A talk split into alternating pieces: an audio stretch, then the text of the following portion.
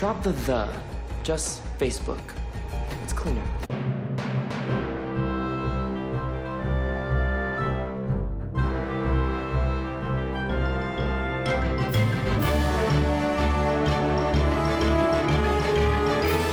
Hello, and welcome to Mike's and Movies, the podcast where you can sit back, relax, and allow yourself to feel like you're sitting around with friends talking about movies.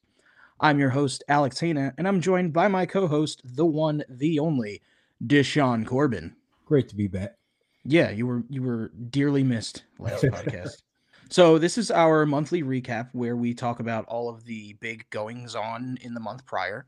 And today we'll be discussing the news, trailers, and movies of November 2021 and what we're looking forward to in December. Just a uh, full disclosure, we are actually recording this about two weeks into December because of technical difficulties last week. When we talk about movies coming out in December, a couple of them are already out. So, full disclosure. Very but uh, w- without further ado, let's get into it. So, the first bit of news that we're going to talk about actually already has a caveat to it because uh, further development came from it in the past like week. I don't know exactly when. But that is the news that the Star Wars movie Rogue Squadron was canceled. Now, did you hear the uh the development that came from it? Yeah, but I heard that obviously, yeah, now it's not canceled, right? Right. right. So it's not necessarily canceled and everything that I had to say about it is kind of moot because I was going to talk about how it it was you know this whole thing with Kathleen Kennedy and her conflicts with the directors and everything. Well, now you're But- wrong. But I- did the was there news that she it, that Patty Jenkins is okay? Let me let's let's explain for a second.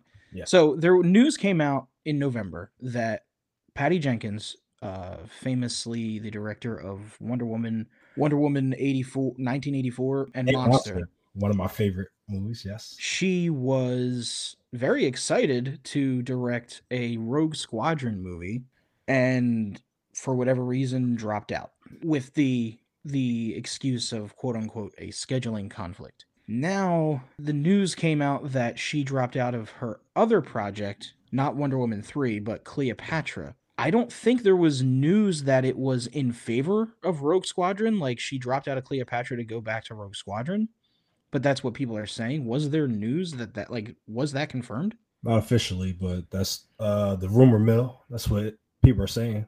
All right. Well, as as this story develops, we'll we'll continue talking about it. If if it comes out that she's back on, we'll talk about it then.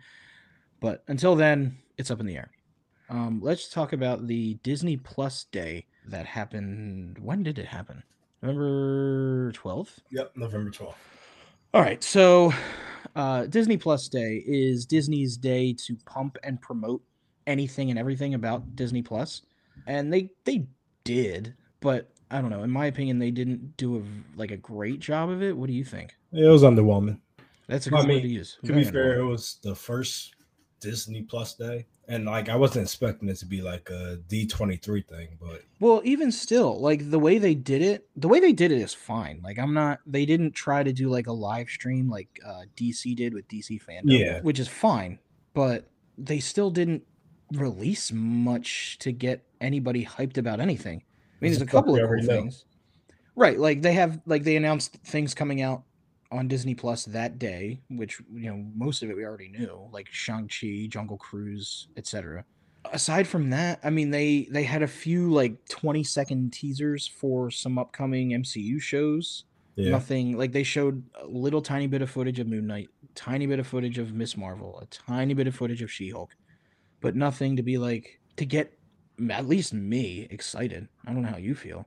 Those tra- those uh teasers were like uh something you would show if you're announcing a show, you know, like right. They weren't even like teaser trailers. They were like little commercials that you would see on tv as like a coming this fall. Moon Knight, starring Oscar Isaac. And then it just shows a Which little clip of him jumping across the street or something. I don't know. They also announced two new Marvel animated series, which I guess I mean the one I actually really like, which is the Spider-Man freshman year. It's M- the MCU's Peter Yeah. Parker's first year as Spider-Man, which I like. Uh, I, I I wish it was. I wish it wasn't freshman year though. You know, I wish it was. Well, the whole point is that we're learning how he became Spider-Man. We didn't get to see that. Yeah. I mean, do you care though? Do you like? Do you really care? Not enough for there to be a movie about it, but I'll watch a little animated show about it. Um, and then the other show that they announced, the other animated Marvel series that they announced was Marvel Zombies, which is an entire show based on the premise of one of my least favorite episodes of What If. The worst episode, not even. My I don't I don't remember if it's the worst, but yeah, it's it's down there. Um, they gave us a title for the previous, like already announced, previously announced uh, Agatha Harkness series. Uh, and for those that don't remember or are unaware, Agatha is a character from WandaVision, the best character from WandaVision, in my opinion. Yeah. Uh, and she's a witch. The show is going to be called Agatha House of Harkness, Yes. which I guess is it's a cool title That's a great title. but woohoo we got a title oh and and we got a title treatment they showed us the logo woohoo uh, and then we also got an image of Samuel Jackson as Nick Fury without an eye patch for Secret Invasion, Yeah, interesting. I guess. um, but he doesn't have an eye patch. but we've seen him without an eye patch twice already. Yeah, but he doesn't have an eye patch now. He just straight up doesn't have it. You're right. This is kind of cool. Uh, they're doing a reboot of the '90s animated X-Men series. That is beyond cool. And with the returning voice cast, Yeah, as much as they could get. and it's just it's basically correct me if I'm wrong. It's it's a continuation of where they left off in the '90s series, right? Yeah, literally picking up right where it left off because it it never ended. It was a cliffhanger technically. So it takes place in the '90s, or does is there really no clear like time frame in the original? I don't remember. Well, you could t- you could tell it's the nineties just how everyone dresses and shit. But like, I So guess they stick with that. Yeah, cool. yeah, I I would imagine so. Yeah, that's probably the best animated like uh cartoon superhero show ever. So that's awesome. Hold on, are you dissing Batman the animated series? Oh yeah, I forgot about that. All right, that is, Batman the animated series number one, X Men number two. All right. Um, there was also an announcement of an MCU show called Echo, which is about a character that is currently being very prominently featured in Hawkeye. Yeah, Um, very surprised. Yeah, I'm kind of. I kind of am too. I didn't know who she was before I saw her in Hawkeye, and now that I've seen her in Hawkeye, she's cool. But I don't know. Like, how are they going to do a whole show? I guess we'll see how they end Hawkeye. I would imagine they would do like some story arc with her. Like I don't know if you want to say finding out more about her dad's history, but is that going to be boring as a show? I don't know. It, all depends on how Hawkeye ends, but you know. All right. Uh, they also showed a teaser for the Baymax show that they announced a year ago at the Disney Investor Day, which Yeah. was which was nice. But And I don't get like the premises. He just gonna just be Baymax, your healthcare physician, like, or is he to still be superhero Baymax? I don't know. oh, I'm sure like the show will be like he's he's does what he's designed to do, and then something will happen and he has to spring into action as superhero Baymax. That would be my guess. Um, they announced a Cars series called Cars on the Road because what the world needs more of is cars. I love cars. I will die on that hill. Do you really? I do. I, I hate Cars too. It was basically James Bond was Cars too. But the problem is that they made Mater the spy and not Lightning McQueen. It should have been Lightning. That's weird. Cars 3 was great. I love Cars 1. Love Cars. See, I saw Cars in the theater in theaters when it Uh-huh. came out. Um, the first one, and it was good. I enjoyed it. It was good enough. I mean, I didn't walk out thinking, "Oh man, what a waste of time." But I never, ever had the desire to ever rewatch it or even see Cars two or three. See Cars 3. It's, it's Well, I would need to rewatch the first one because I haven't seen it since it came out. So, Yeah. all right, moving on from from Cars. I'm sorry, I know how much you love it, but all right. So they also announced a Princess and the Frog series. Obviously, there's an audience for Cars because they made tons of movies about it. They have a whole Cars land at Disneyland. Right. Princess and the Frog was a flop. It didn't make as much as it should have. I think I think it's underrated, but yeah. No, it's not bad, but it nobody seems to care about it. And she, uh, to be fair, she uh, Tiana, that's her name, right? Tiana. Yep. She's featured in Disney World, like amongst all the other princesses. Yeah, she was even in uh, uh Ralph Breaks the Internet. She was in the princess Right. room. So yeah, she they, they they didn't forget about it. It's just that the the public. Right, right. And they're they're revamping the um the Splash Mountain ride at Yeah. Disney World. They're going to be revamping it to be Princess and the Frog themed, which makes sense because it's like a it's going to take place in like a bog or a swamp. It, it seems like a sequel's coming. like you know, It kind of does, weird. which would be weird, but yeah, but that makes me happy for one reason and one reason only: more hand drawn animation. yeah. which I love. All right, we got slightly more info on what Zootopia Plus is going to be, which is uh, another thing that was announced a year ago at the Disney Investor Day. And it's basically just going to be like short stories about all of the animals seen in Zootopia. Cool, I guess. I don't know. I don't. Uh, an image and release date. This one I'm actually I actually care about. An image and release date for Hocus Pocus 2.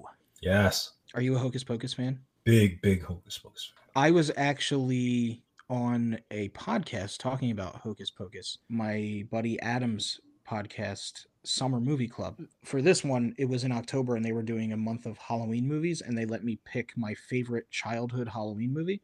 So I did Hocus Pocus, and uh, it was a blast. So go and check that out. Good pick by you. Yeah, well, what can I say? I have incredible taste. They announced a new Ice Age movie called The Ice Age Adventures of Buck Wild. Are you an Ice Age fan? Uh, I like the first one. I like the second one. Lost me after the third one, and then like I saw them all. They got worse as it went on. Yeah. I, I liked the first one. I remember sort of liking the second one, I think. But uh, yeah, I never saw any of the other ones after that. The live action Pinocchio movie, which kind of disappointingly is only going to be on Disney Plus, which is starring Tom Hanks as Geppetto, Uh-huh.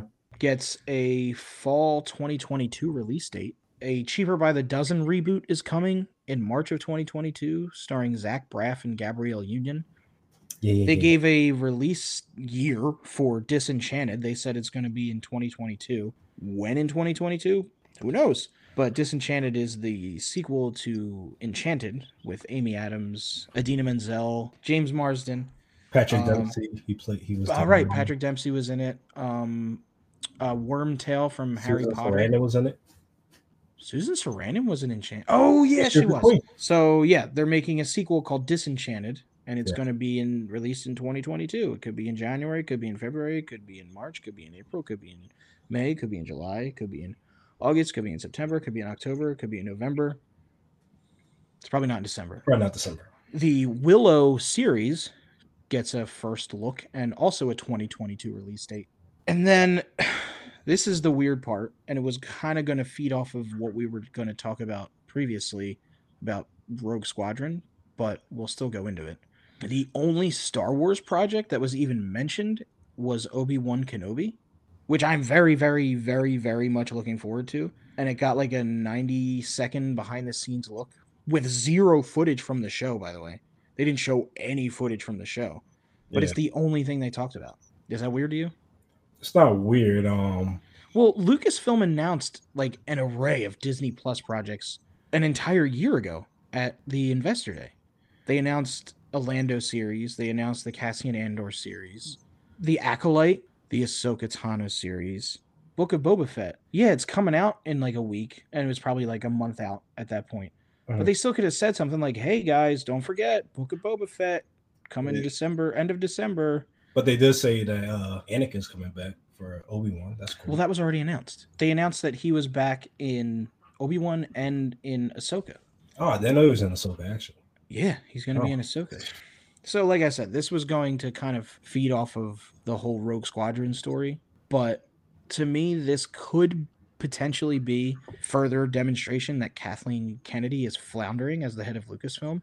Think so? They didn't say anything about anything else. They didn't even have any footage ready for Obi Wan. True. Does that mean no? There's been no movement on anything, or are they waiting for something? I, I would say waiting. What are they waiting what- for? Yeah, I don't. I don't know what they're waiting for, but Star Wars Day in six months? truthfully, I think Star Wars is in a good spot. Coming off the new trilogy, people have mixed opinions on that, but I think Star Wars is in a pretty good spot right now. I think content wise. Yeah, I don't know that it's in a necessarily I would say it's in a good spot. I mean, the only thing really is that we had The Mandalorian season 1 and 2, which everybody loved, Yeah. compared to the sequel trilogy which was polarizing to say the least.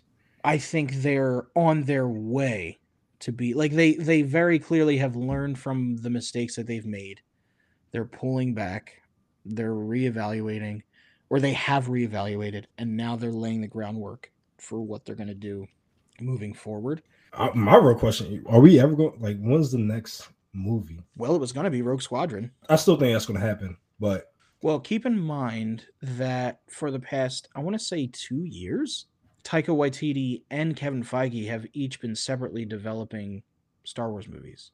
So maybe soon we'll hear something about those. Or Kathleen Kennedy will do what she always does and lose both of them because of creative differences. Who knows? Overall, in my opinion, Disney Plus Day was a disappointment with like they didn't announce or showcase very much. I don't know, what do you think? Were you were you disappointed by it or were you just kind of like, yeah, it was fine? it was underwhelming. I won't say disappointed because like I didn't expect a lot. I guess that's true. Yeah, I wasn't really going into it like, oh, I can't wait Oh, to yeah, see all the cool stuff. yeah, we're gonna see everything coming up. Like no, I, I expected them to show some show some things, and you got more coming, or you got more you could have shown. what they needed was either like one big trailer like for obi-wan. Like an obi-wan if they had shown an obi-wan teaser trailer like a full minute 30 to 2 minute teaser of obi-wan that would have felt like all right disney plus day was they did it. Or like one big announcement. To make it feel like an event. Yeah, right like Actually, I would have loved that they. I would love for them not to make an adult content side because I don't think they're ever going to do that. But just to say we have the Fox library, let's make Fox its own section on there. Well, it'll be Century Studios now. I don't think they ever do that, but I would love if they did. no they absolutely should because they have every other studio separate they have disney Nat Geo. pixar lucasfilm nat geo and star wars or Mhm. I mean not Star Wars, Marvel. Yeah. All separate. So why not have a separate thing for 20th Century Studios? Yeah, I think it would be genius. And that could have been uh not like that wouldn't like make or break a Disney Plus day, but it'll be a nice like announcement say we had and like show just a little splash page of all the stuff you now have that you can put on. But you know, we'll see.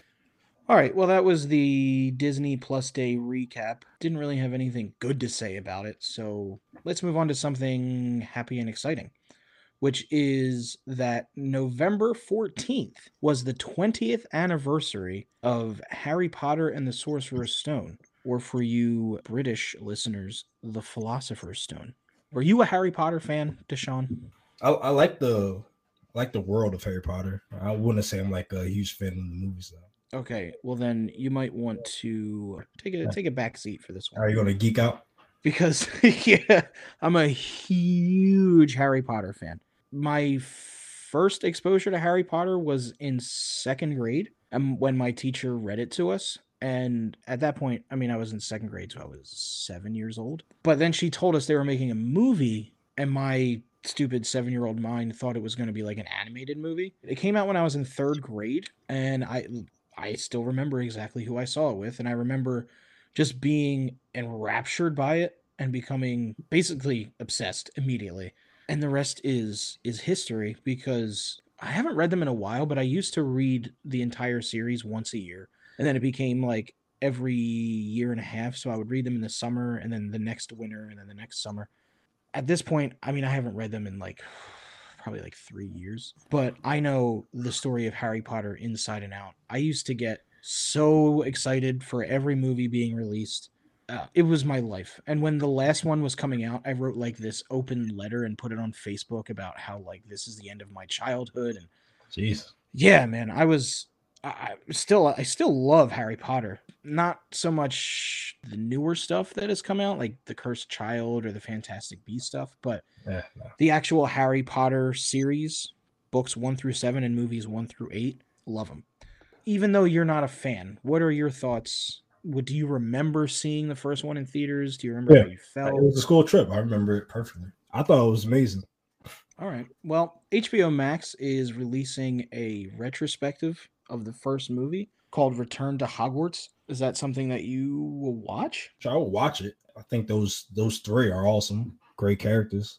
Well, I mean, this thing, this Return to Hogwarts thing is not, it's the entire cast of the first movie and the director, Chris Columbus, and probably producer David Heyman and J.K. Rowling. But are they talking or are they like actually like performing? No, it has nothing to, they're not like making another Harry Potter or doing anything like that. But the trailer for it, they actually put together like a little teaser for it. Yeah. And it shows them like getting their letters to Hogwarts and going onto the train. Like they put like they produced an actual like cinematic teaser for it, which is pretty cool. But from what I gather, they did release one image, which is literally just Daniel Radcliffe, Emma Watson, and Rupert Grint sitting in chairs, which I guess talking. But yeah, I, I just I figured it was just going to be them talking about it, but I don't know. I don't know what they're going to do. I'm definitely looking forward to it, and I'm going to watch can it as soon as it comes out, which is New Year's Day. So ball drops. I'm I'm tearing it on HBO Max. Well, that's all of the news, sort of. I mean, that's all of the you know stories worth talking about. Not much happened in November, really. Let's move on to some trailers, which again, not a whole lot of trailers were released in November that are worth talking about, except for one big one that we're not going to talk about because I'm not watching it. Did you watch the second trailer for Spider-Man: No Way Home? I did not. Oh, good. Whew. All right, cool. So then we can still talk about the movie without you knowing more than me. All right. So the first trailer we'll talk about is Morbius. The uh, synopsis for Morbius is as follows Dr. Michael Morbius, played by Jared Leto, suffers from a rare blood disease, and in desperation to help himself and everyone else around the world with the same disease, he works to find a cure. Upon doing so, he is turned into a vampire. Dun dun dun. Based on this trailer, it looks like the kind of movie that would have come out in the early 2000s, like with X Men and Blade. Yeah, which I kind of love, but Yeah, no, that's not a bad thing. Yeah. It's it's just interesting that they're going for that style slash tone, I guess you could say. I'm I don't know about you, but I'm not a huge fan of Jared Leto, especially lately. Like I feel like he tries way too hard to give like these flashy standout performances. But this seems like this seems like an interesting role for him. Like it's not it's not flashy and standout and it's not it's just kind of there's nothing really look at me about it. Yeah, it's it seems uh see grounded is not the right word for it, but I get what you're saying. there's a couple of parts where it makes him see makes the character of michael morbius seem stupid. Like the line some form of bat radar. You mean sonar? Isn't he supposed to be a doctor shouldn't he know what sonar is i mean he's not a doctor of sonar but i'm not a doctor i barely even have a college education Yet you know what's so. yet i know what sonar is I'm, not, uh, I'm not blaming him for a shitty script. no no no i'm Um, not blaming jared leto for it i'm saying the character Yeah, I know. I get you. saying. seems stupid. Like I said, I'm not overly excited about it, but I'll I'm tell you what, I think it's interested. be better than Venom. oh, probably. I hope so. So I hope so. there's that. But yeah, I'm interested enough. I'll. I mean, I'll. I'll definitely be seeing it in theaters. So it's not like I'm. I have no interest. Yeah. Morbius stars Jared Leto, Matt Smith, Tyrese Gibson, and Jared Harris, and releases on January 28th, 2022. Uh, moving on to the next trailer, Dog. Uh, I'm gonna give a synopsis first. Go ahead. So, Army Ranger Briggs, played by Channing Tatum, is tasked with transporting a dog all the way down the West Coast to its former handler's funeral. However, the dog has severe PTSD and behavioral issues. Briggs and Lulu the dog will have to learn to understand each other in order to make it to the funeral on time. So, this movie was showcased at CinemaCon and the premise sounded super interesting to me, which was slightly different than what the trailer kind of sells. But the trailer, I don't know. What do you think? I think it looks dumb. like, Yeah. The trailer makes it look dumb. Yeah. It I- looks I- like a very generic, like feel good. it feels like, it could have been a lifetime. I'm tired of these like uh dog movies. Like I I, I like Marley and Me. that was a great dog movie. But yeah. the the movie with the dog, you could hear the dog's thoughts and it like gets lost and shit. I'm so tired of these dog movies. Oh, I didn't see that. A Dog's Purpose. Yeah, Yeah, I didn't see that. and I'm I'm just in the one with um Harrison Ford when he had like the Oh, I did see that, but that was stupid because the the dog was completely CGI. uh, It wasn't a bad movie. Like the movie was decent, which by the way, Harrison Ford is maybe in half of that movie. they they marketed it as him being the main character. He's absolutely not. I'm just why are we still making like dog? Uh, the premise that you just read, I didn't get that from the trailer. Mhm. I, I I got that they would be going on a trip together and it's about bonding. Uh, I definitely didn't get that from the trailer though, and I hate Because- the title. Why is it just dog? Bad title, but whatever. I don't know. It was it was I know that the, title is awful, but it was sold at CinemaCon. It was sold as this maybe it wasn't, but the way that I interpreted it was it was going to be like a drama about Channing Tatum having to like retrain this dog that's like super fucked up. And that's not at all this it just seems like a lighthearted road trip Seems like a- movie. A comedy in the trailer. Yeah. Well, anyway, Dog will be released on February 18th, 2022. The last trailer we're going to talk about is the trailer for Turning Red. Did you watch this trailer? No, No? is that the new uh, Pixar one? Yeah. Yeah, I, I know of it. I didn't watch it. No. Oh, no. Okay. Well, that's disappointing. Let me read the synopsis first. okay, go ahead. Dorky yet confident 13 year old Mei Lee suddenly turns into a giant red panda, adding even more complications to her chaotic adolescence. I'm disappointed because the only reason I wanted to talk about this trailer is because I wanted to see what you thought of it. Why? What'd you think about it? I really don't like this trailer. Well, that premise was sounded bad, but yeah, the but it's Pixar. yeah, This is a Pixar movie. I don't know how the movie will be, but if the trailer is any indication, it looks like it's going to be awful. It absolutely does not seem like a Pixar movie. It feels like a like Or a short Despicable Me kind of like Yeah. not that Despicable Me is bad, but it's not it's very childish and very like surface level. I don't know. When you get a chance, watch this trailer and tell me if you agree. Because a lot of people are like people that I know and like movie pundits on online and everything are loving the trailer and I'm just like what? Why? Well, I'll tell you what though. Like if I uh had to like read the premise of let's say uh Inside Out before I saw it, Mhm. I'll probably think it was the dumbest thing of all time, and that worked out. So Yeah, but the Inside Out trailers didn't look stupid. yeah, you're right. The trailer's then, but pre- well, I'm just going off the premise that you just read to me, and it sounds like the dumbest thing. It sounds like a short or like a Despicable Me kind of universe movie ish. If the second trailer is better, or like if I start hearing it's actually like a fantastic movie worthy of the Pixar name, I'll go see it. But as of right now, I have no interest in even seeing this movie. Anyway, Turning Red releases on March 11th, 2022. All right. That's it for the trailers of November 2021. Now let's talk about the movies we saw in November 2021. Deshaun, I know that due to personal life circumstances, The worst were- car problems of all time. you we're unable to see very many movies in November. Which one do you want to talk about first? Tick Tick Boom or Eternals? Uh, let's do Eternals. All right. The big story that was surrounding Eternals was the Rotten Tomatoes score, and it's the it's the first ever Rotten MCU movie. And after having been in theaters for over a month, Eternals now sits at a 48% critic rating and a 78% audience rating. Now, what do you think? Do you think it deserves the 48%? No, I'm definitely closer to the 78. I don't get the uh critic rating at all, personally. How many how many times did you see the movie? Twice. Okay, I only had a chance to see it once. Like I really wanted to see it a second time before being able to give it like a review, Yeah. but alas, no such luck. Right off the bat, I will say that this movie is kind of messy. Yeah, definitely. You so you agree with that?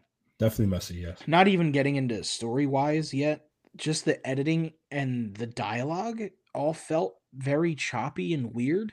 Did you notice that? Uh only time I ever thought that the dialogue was weird was uh during the dinner scene.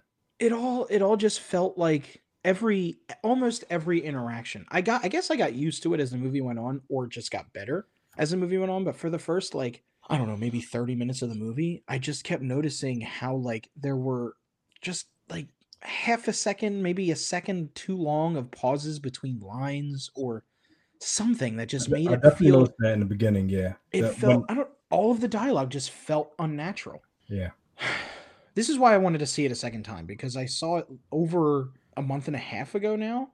yeah. So I can't recall like specific things, but I don't know. It just a big part of what a director's job is on set and like while cutting the movie is making sure that the actors are giving believable performances and good performances. There's no bad acting in the movie, but the just the the dialogue just felt so and I'm I know I'm crazy because I'm the only one that's like nobody else is saying this. So I know I'm crazy, but it's just there was just something about it as I'm watching the movie. I'm like, this is really poorly put together. I don't know. That's why I've, I really need to see it a second time, and it'll be on Disney Plus in like less than Yeah. a month. So Yeah.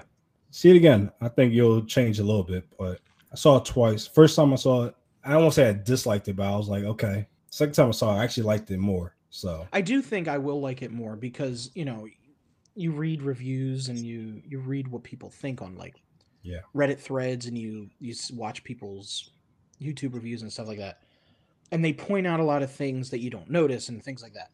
Yeah. So I think a second viewing would be good. But before I start sounding like I didn't like this movie, let me just say a couple of things that I did like, which is visually, it is great. It's Yes. shot using natural light on location. It's got good CGI. It's very colorful. It's a very visually striking MCU movie. I would say one of the most well shot MCU movies to date. easily, yeah. I enjoyed most of the characters, not all of them, but most of them. I liked Ikaris, Sprite, Phastos, Druig. Is that the Yeah. one that can like control? Yeah, Yeah. Druig. Very Um, surprising him. Like I thought I wouldn't like him. I turned out liking him probably second most. Yeah. Kingo, of course. I love Yeah. Kingo. But as far as characters go, Sersi was kind of boring in one note to me. Like she was the de facto main character, I guess, but she didn't really feel like she was the main character, despite the fact that she did more than any other character. Like she didn't stand out from the crowd enough to feel like she's the one driving the story forward. Like it just Right. felt like she's only the main character because they needed to pick somebody to do more than everybody else. Like that's just how it felt. Yeah, I agree with that. Thena was kind of inconsistent and felt like more of a plot device than anything. Sometimes she was really cool, really good at fighting, really like reliable, and then other times she was like kind of aloof. And then she was, She was snapped into that uh that mode. Yeah, which I thought was I understand why they did it and why they had it, but I thought it was boring and I'm like, why are we doing this? I don't Yeah, I was like, don't this. I was I was like, don't do it again. I don't need to see it like happen again, and then it happens again. I'm like, okay. Right. It happens four or five times in the movie. Like, okay. I liked the way that they showcased all of their powers throughout the movie. Talking story wise now, there are definitely some script issues. I don't want to get into spoilers because it's not out. It's not out on Disney Plus yet, but there are definitely big glaring flaws with both of the main conflicts, the deviants and the other one that I'm not going to spoil. Yeah, fully agree. Yeah. Um, I guess telling the story, telling the story chronologically would have been boring and like uninspired. But the way they told it was also like it just made the movie drag. Like we were halfway through the movie before all of the Eternals were even assembled, which was really like it really messed with the pacing. There was a point where I legitimately thought, "Oh my god, we still don't even have all of them together yet." Like we were halfway through the movie and they weren't even all together yet to fight this main bad guy. I feel like I'm doing nothing but trashing this movie. It sounds like it, but I know what you- I, I get what you're coming from though. Yeah. Yeah. But that see, uh, even when they get together, um, it doesn't feel like I'll take it back to Avengers when they're all together and obviously get that circle shot. You're like, okay, this is it. They're going to get shit done now. When they all get together, the Eternals, I'm still not convinced. Does that make sense? Well, to like- defend Eternals, we had four individual movies building up to that moment where the Avengers get together. That's fair. So it definitely felt like a more impactful moment when it finally happened. Okay, you know what would have been a better comparison? Guardians one, when they all decide that they're losers and that they're gonna actually help for once. You remember that scene when they like yeah, I do. Yeah. that When they all st- uh, great, now we're all standing. everyone's standing. Yeah, that scene. Like even no, there's no scene like that in Eternals, obviously. But um, Yeah.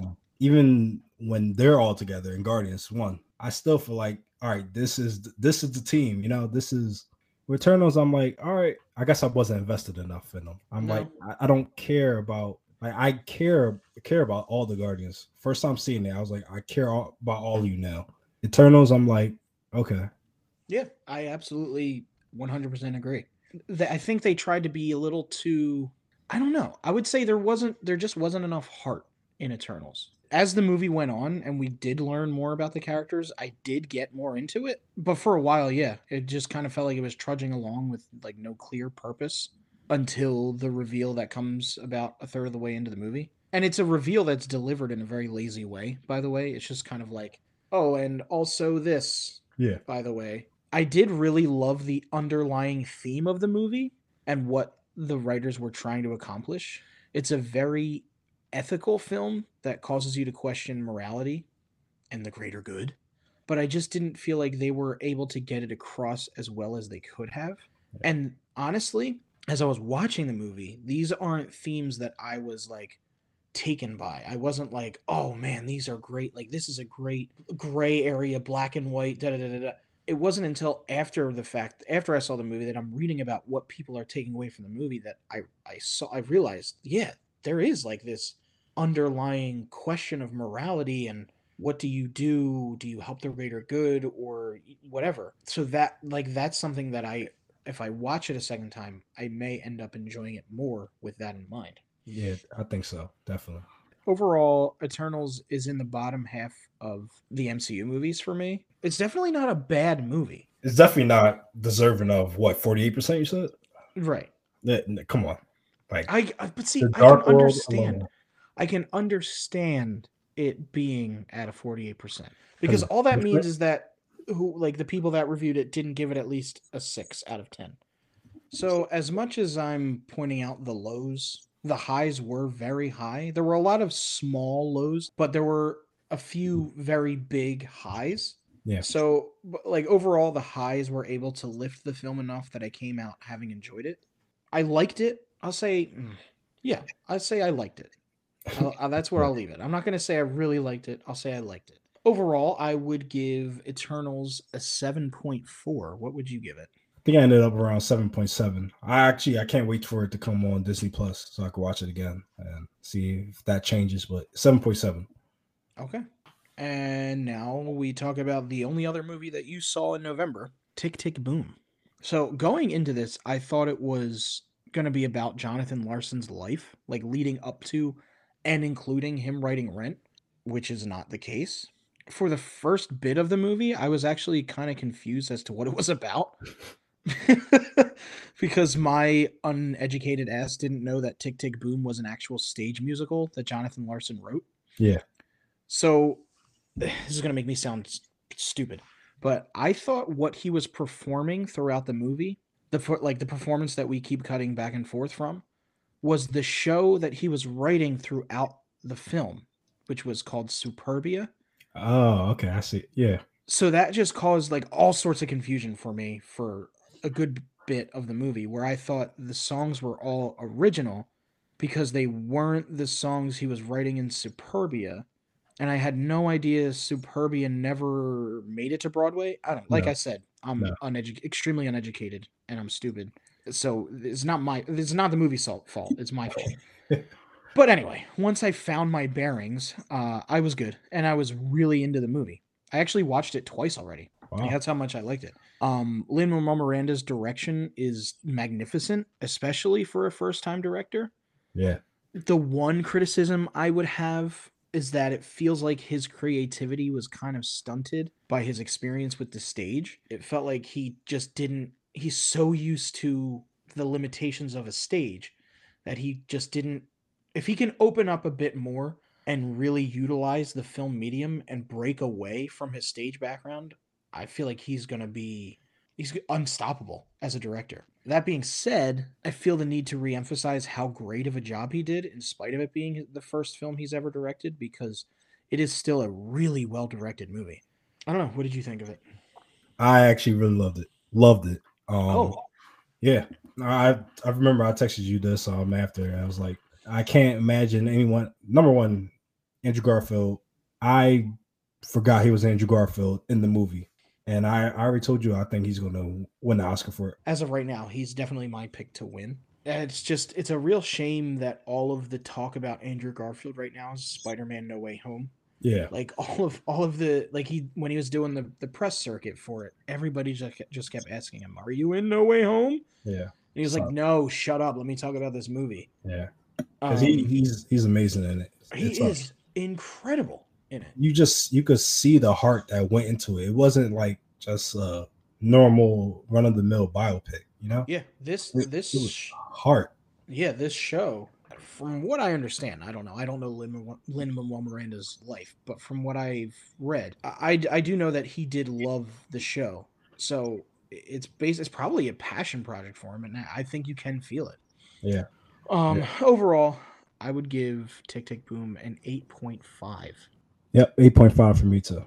Oh, all right. Um, I'm gonna breeze right through. I did actually see quite a few movies this month. I tried to see at least one a week. Sometimes I saw more than one a week, but I didn't have any car problems, so it was a little easier for me. Yeah, Um, brag about it.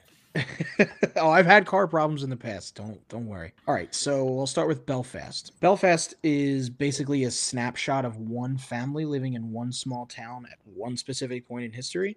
So it's a very small scale movie. I would say it's it's a love letter to Kenneth Branagh, who is the director. It's a a, a love letter to his childhood home. Um, there's definitely a lot of standout performances with an all but guaranteed nomination for okay I'm gonna try to pronounce her name. Katroni Katrona Balfa? I don't know. I'm sure I butchered the shit out of her name. Katrona Balfa? I don't know.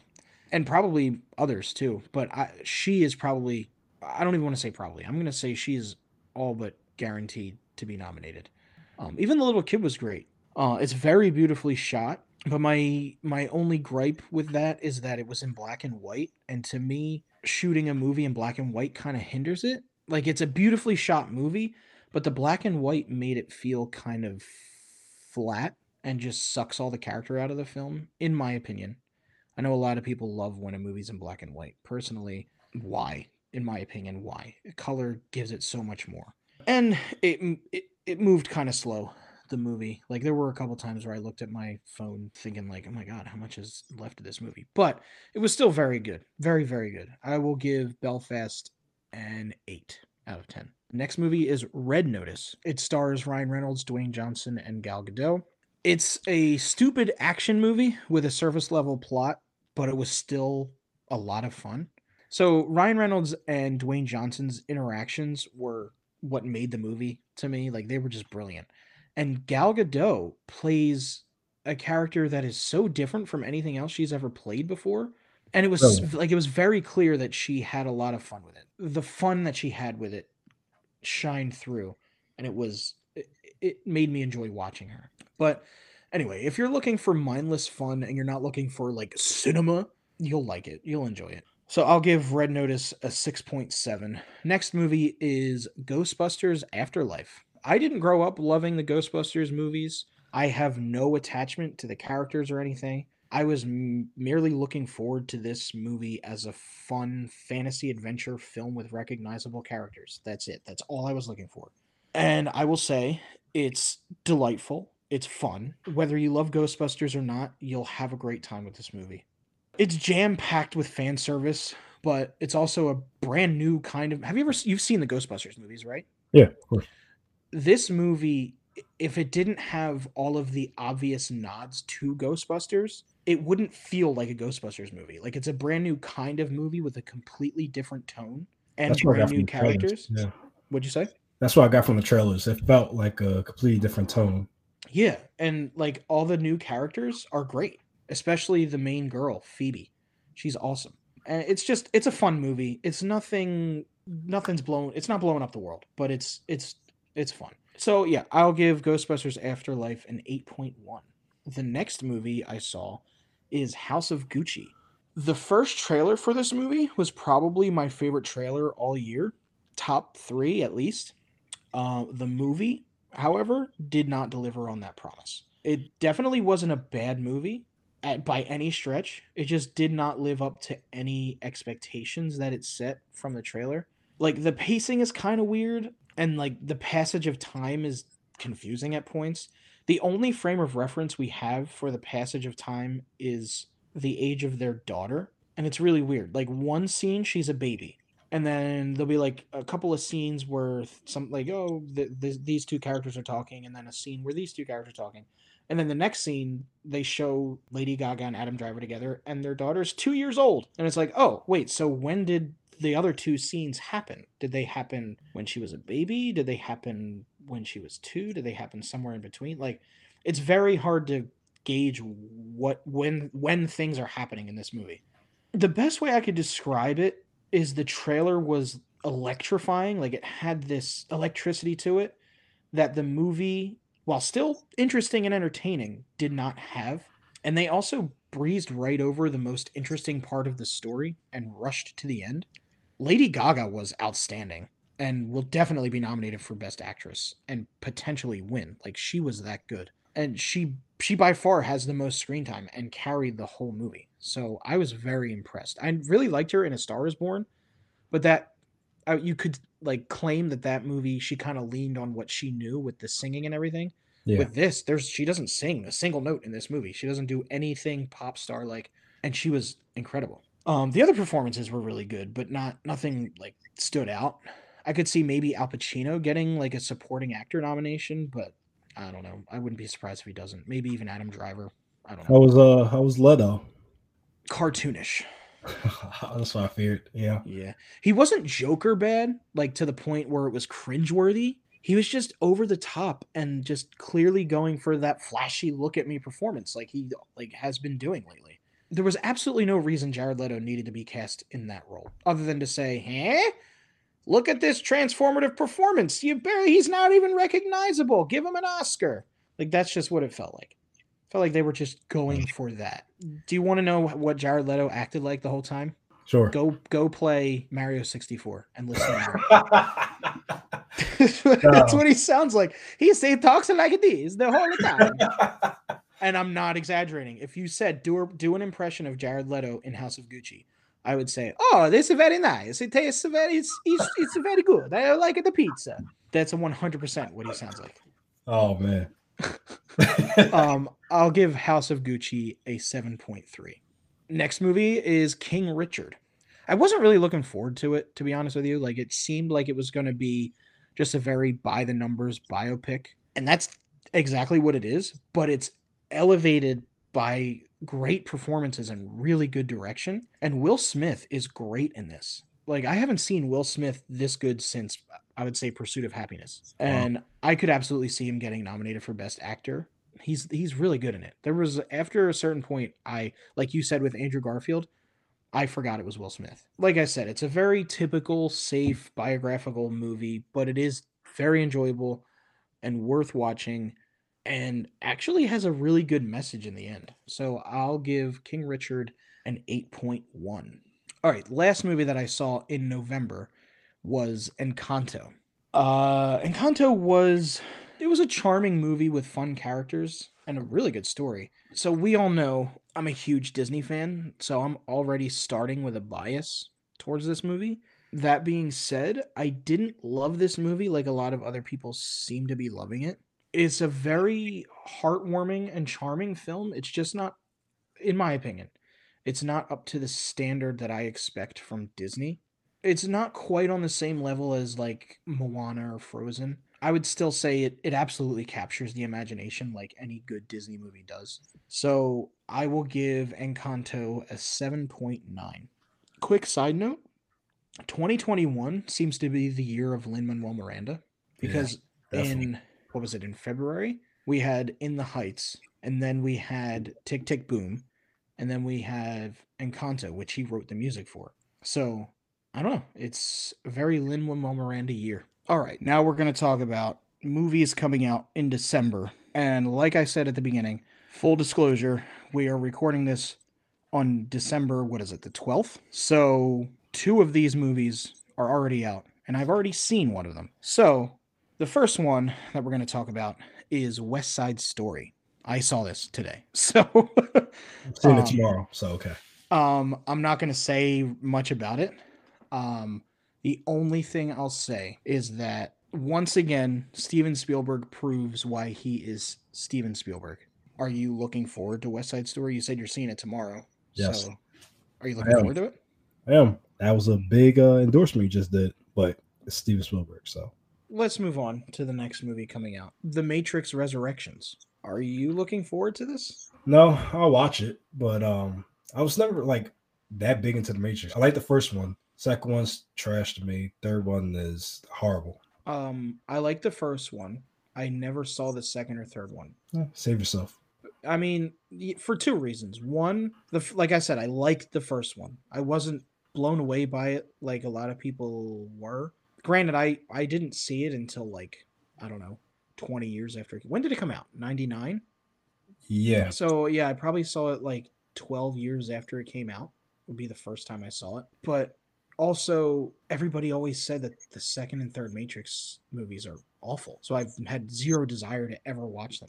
But I feel like I need to. I I want to see the Matrix Resurrections because the trailer looks really cool. I really really like the trailer. I didn't watch the second trailer, but that first trailer was really cool. So I feel like I need to watch the second and third one to understand if I'm gonna know how it got to. Yeah, you have to. Yeah. Yeah. All right. Uh Matrix Resurrections comes out December 22nd. The next movie that comes out in December is The King's Man. Any excitement for this whatsoever? I was really excited when I first saw it when it was first coming out. Yeah, same. But that was like it was supposed to come out, I believe like summer of 2019 or something like that. This got postponed before COVID. And then it kept getting postponed because of COVID. But originally it got postponed. I think it was supposed to come out like it like originally it was either summer or fall, maybe even the end of 2019. And then it got pushed to February of 2020. Then it got pushed again, and then COVID happened and it got pushed again. Did Disney push it after they after the Mm-hmm. acquisition? Is that the original pushback? It might be, yeah. Oh wow. I'm still gonna see it. It still might be good. Yeah. But my excitement for it has kind of been like, oh god, like this hasn't come out yet. What the hell? All right, we do have. There's obviously one big movie coming out that we're going to talk about, but before we do, let me just run through a few more that I want to see at least um, coming out in December. Uh, one is Silent Night. Have you heard of this? No. It's a. It's like a. Looks like a dark comedy with Keira Knightley. I think it might be out already. Actually, you you haven't seen anything about this? No, I don't think so. Oh, dude, look up the trailer. It actually looks really good. Then there's the movie National Champions. Have you heard of this? Yeah, with uh, JK. Yeah, about the um the college football. Yeah, they uh protest like he's a college um like he's a top college player and they protest right before the big game. Yeah, it looks good. I want to see it. Next one is Being the Ricardos, which is the Aaron Sorkin written and directed movie about what's her name, Lucille Ball. And Ricky Ricardo. Well, yeah, obviously. Next one is Nightmare Alley, which is the Guillermo del Toro one with a ton of people: Bradley Cooper, Willem Dafoe, so many people I can't even remember all of them. And then the last one is The Tragedy of Macbeth. Yes. Yes, That's gonna be so good. starring Denzel Washington. Frances McDormand plays Lady Macbeth, so All right, time for the big ticket item. nice little indie film. Yeah, I don't know. It's probably gonna go slip under the radar. I can't imagine very many people are gonna go see this movie. But you know, we're we're really super duper into film. Like we're like like plugged into the whole thing, so we know about it. But like you might not have heard of it. It's this little movie. It's called Spider-Man: No Way Home. Hi there, Alex here. Just wanted to pop in and point out that by the time most of you listen to this podcast, Spider Man No Way Home will be in theaters. So the next 15 ish minutes are effectively irrelevant. So if you want to just skip ahead, I won't judge you. Deshaun might, but I won't. Okay, carry on. When tickets went on sale, as Deshaun and I know all too well, every single ticket site that exists, either app or website, crashed and you couldn't get onto anything. And anything you could get onto had a virtual queue that took hours. And then once you got to the end of it, you couldn't do anything anyway because the site was frozen or the tickets were gone or whatever the case may be. You know, the last time um I had to go through a queue for a movie, I, didn't- I, I didn't have to do it for Endgame. I think it's because I went to the theater to get the tickets. I can't remember. But Mhm. for uh Force Awakens, they had the same thing where stuff like crashed and I had to wait in a queue. That's Yeah. the last time I remember a movie causing that. See, I remember doing that with I remember waiting for the second trailer for Force Awakens was Yeah. going to play during an Eagles game. Right. So I remember just waiting for it to air because it was like, okay, once this trailer airs, that's when tickets are going to go on sale. Exactly. Yep. And that's what happened. And I went right on and yeah, you're right. Take uh, sites were crashing and there were queues, but I was still able to get tickets. I wasn't able to get tickets for Spider-Man, which is like I did not expect that to happen. Yeah. Well, Fortunately. I, I forget when I texted you. Yeah, fortunately, I came through. fortunately my my man my man saved the day Yeah, I have no life, so I just stayed on that queue. Um, yeah, I texted you at like 251. That's when I got through. I got on at 1201. I got on 1201 that day. I didn't get my tickets until our tickets till 251. I was in the queue that whole time. So that's insane it, it- I remember it went from like 40 minutes all the way down to two minutes. And then when it got to two minutes, it said more than an hour left. Was oh my god yeah, I, I want to throw my phone, but I was like, no, I gotta see because you can't see. I mean, you can see this movie not opening day, but you're you're risking. no no no no no this would be like this I I was gonna say this would be like seeing endgame not opening day i feel like this is worse than endgame i feel like there's gonna be so much more so many more surprises to spoil in this movie than even like force awakens or i don't know like i I can't agree. think of any movie I that had as many what I agree. Like, it, Yeah. This gonna the just every little thing that could possibly happen. Like the possibilities are crazy. I think we have tickets for the first showing of the day, right? It's Yeah. like for like the six or seven o'clock or whatever. Yeah, it's early. I know that earlier than If we didn't get those tickets, I would be going into there with earplugs in because I would be worried that people coming out would be like, "Oh my god, did you see when Tobey Maguire slit Aunt May's throat?" Wow. Yeah. Yeah. That's my official prediction. I will say when I went to see Encanto, the trailer started to play. Fortunately, I was able to get out immediately. I ran out of the theater and all I saw was uh what's his name? Tom Holland's a close up of Tom Holland standing in the rain and him saying, "When I got bit by the spider." And even that was more than I wanted to see, so I was still pissed. But Like, you did the good. You did the right thing. So I I- don't even know what this movie's about. This is this is the last time we're gonna probably gonna talk before we see it. Do you have any like final predictions that hell we're like we haven't seen the trailer, so there might be people that listen to this that have seen the second trailer. You idiots! They already showed that. I do know which villains are in this movie. I feel like I I've known that for a while. Do you know? So I know no Jimmy Foxx as Electro's back. No Alfred Yeah. Molina's back as Doc Ock. No William Dafoe's in it. But I know I know um that Sandman isn't it, but I don't know if it's the same actor. Um I forget his name. It's like Thomas Tho- Church. Thomas Haden Church. Yes. Right. Um, because we we only see Sandman form, you know, we don't see do we see that? in the trailer. All we see is sand. We don't see Sandman. All right, we see Sand. We know it's Sandman. My number one I don't want to say my number one prediction because I don't know that this is going to happen. But the number one thing that I hope happens in this movie is that Topher Grace shows up as Eddie Brock. And then Tobey Maguire, that's when Toby that's the moment Tobey Maguire shows up and he says, I'm gonna put some dirt in your eye. oh, by the way, I totally forgot about this. Um the last I think it was the last podcast. I was talking about how all of the Marvel movies got pushed and I said the first one to get pushed was Doctor Strange in the Multiverse of Madness, and it got pushed six weeks, which caused everything else to also get bumped. So I said in that podcast, I said that probably means that Doctor Strange is the one with the issues because Kevin Feige was asked, why is all this getting moved? And all he said was production issues. Like that was it. Production issues.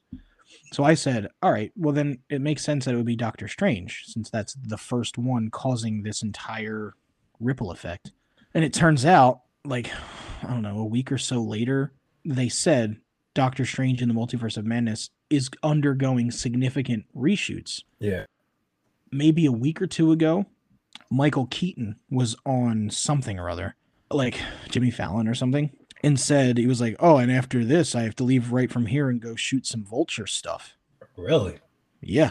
What's the only Marvel Wait, movie? When did, he, when did he say that? Recently? yeah, it was like a couple weeks ago. Wow. Yeah. Some vulture stuff. Yeah. So, what's the only movie, only Marvel movie shooting right now that could possibly have Vulture in it? It's not Wow. Thor: Love and Thunder. He's not going to be in Thor: Love and Thunder. Wow. Yeah. Now, do you think Vulture's going to be in No Way Home? if I have to give a yes or no, I'll say yes. Okay. Here's something that I've said from the first trailer. Doctor Strange could be villainous in this. He almost seems like he is. There's two things that make me think not necessarily that he's a villain, like a bad guy trying to destroy the world or whatever, just that he's opposing Spider-Man, which is one the the astral projection thing where he pushes him out of his body. And then also the scene on the train, it seems like Spider-Man is running from Doctor Strange. I, I agree with that. I it fully looked like he wasn't like helping them. It looked like, and you see Spider Man's like reaction, his eye, like Yeah. he's shocked when he sees Doctor Strange, like he's running away. I agree with that. I don't know. Who knows? All I know is that Um, everything we're saying is 100% wrong. I don't know. All right, I just think I just think even the everything with the villains, everything there's something going on that we don't know. And it's going to the story is going to go in such a way that we're just like not expecting whatsoever. All right, final final question. Are Tobey and Andrew in this movie? Yes, Uh yeah, I agree. hundred percent or No, I can't say nothing's a 100%. hundred, nothing hundred. All right, If I had to if I had to, what'd you say? Over under eighty-five percent.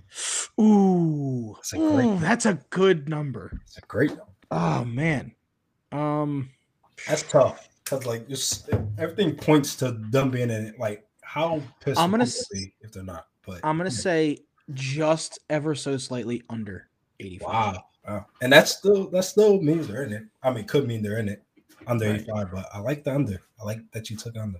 Are I'm over? Over. I'm fully in. I, I feel like the it's it's the perfect you can't have them not in it, you know? You can, you very much can. You very much can. It would just be I don't think they will ever do that though. Uh, the reason I am hesitant to say that they're in it is because if they are, they've done a really, really, really, really good job of keeping that secret. Like, yeah, there's set leaks and all this stuff that could very, very easily be fake. Any of the things that I've seen that are quote unquote leaks could easily be fake. Like, there was nothing that I was like, oh shit, well, it's confirmed. But also, why would you have all the, the villains from past movies in it and not It's, it's not Spider-Man? It's Spider- and like that, that's the thing. I would bet money that we see Tobey and Andrew over just seeing, let's say, just Tobey or just Andrew. It'd be weird if only one of them was in it. That's what I'm saying. So I like, I would bet any amount of money if I had to pick either or that both of them are in it as opposed to just one of them or none. Isn't it weird though that like if they are in it, how much they've all lied about it?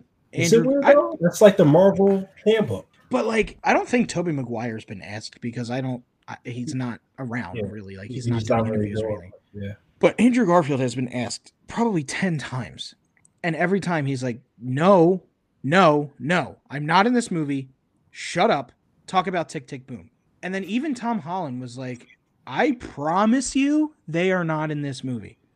And I, I part of me, of really the the evil part of me hopes they're not in it just so that people can be like, what the hell?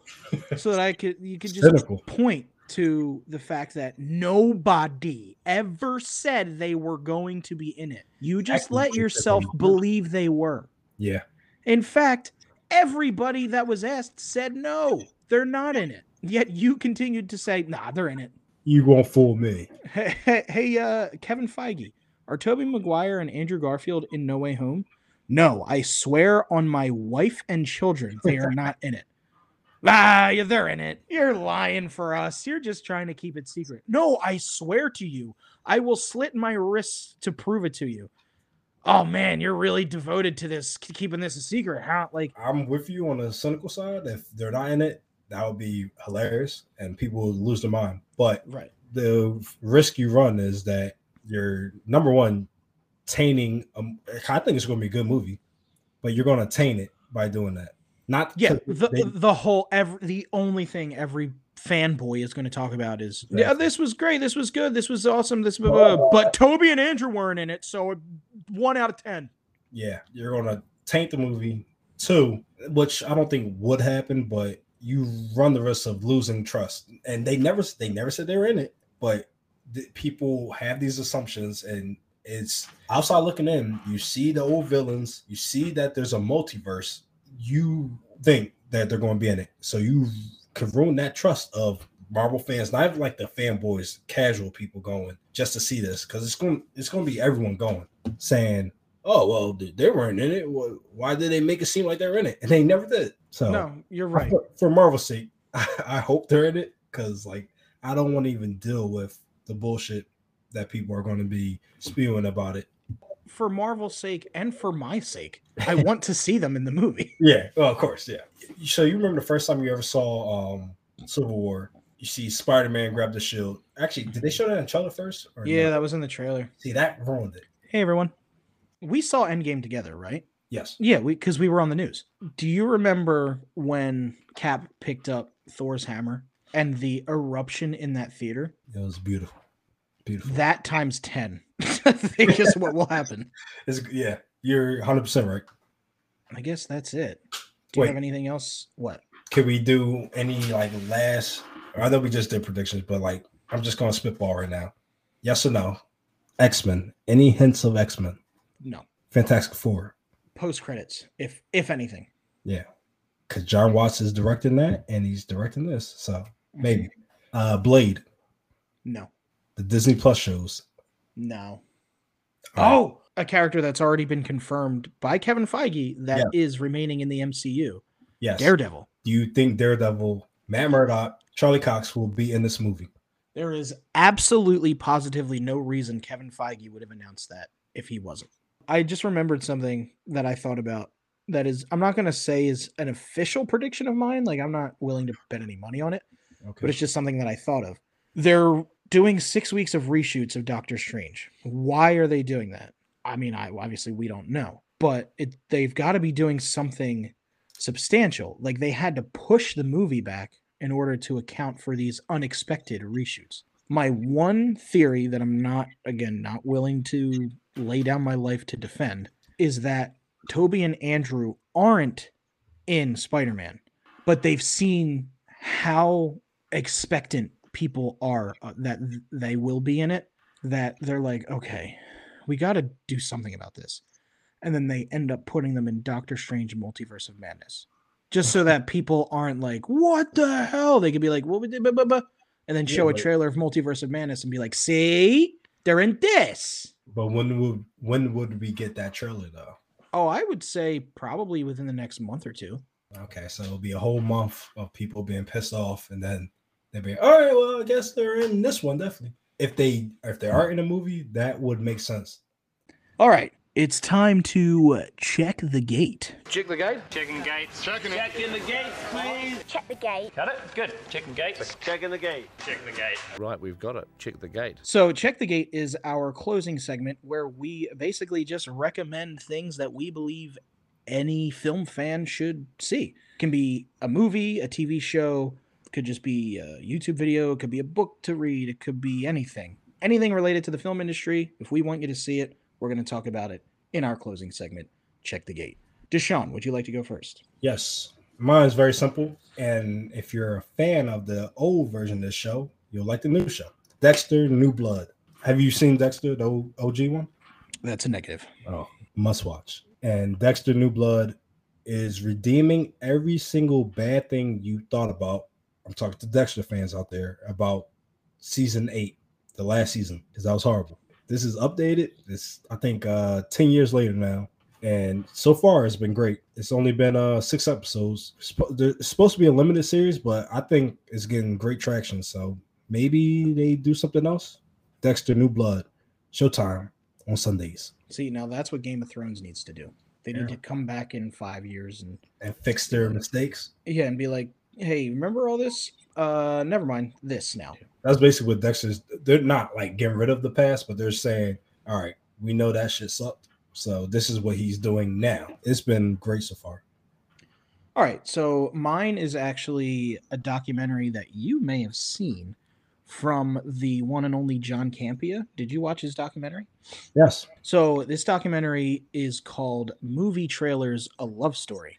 It's about movie trailers and basically the origin of movie trailers and what makes movie trailers so great and how they've developed over the years and why they connect so much with an audience and things like that. Basically about the history and the importance and the impact of movie trailers on society. It's actually really good, especially as somebody who just loves trailers. It's a really good documentary. Like I would recommend it to anybody. The problem that I would say is you have to buy it on Amazon, I believe. Like you can't rent it and there's nowhere to watch it for free. Yeah. You have to buy it.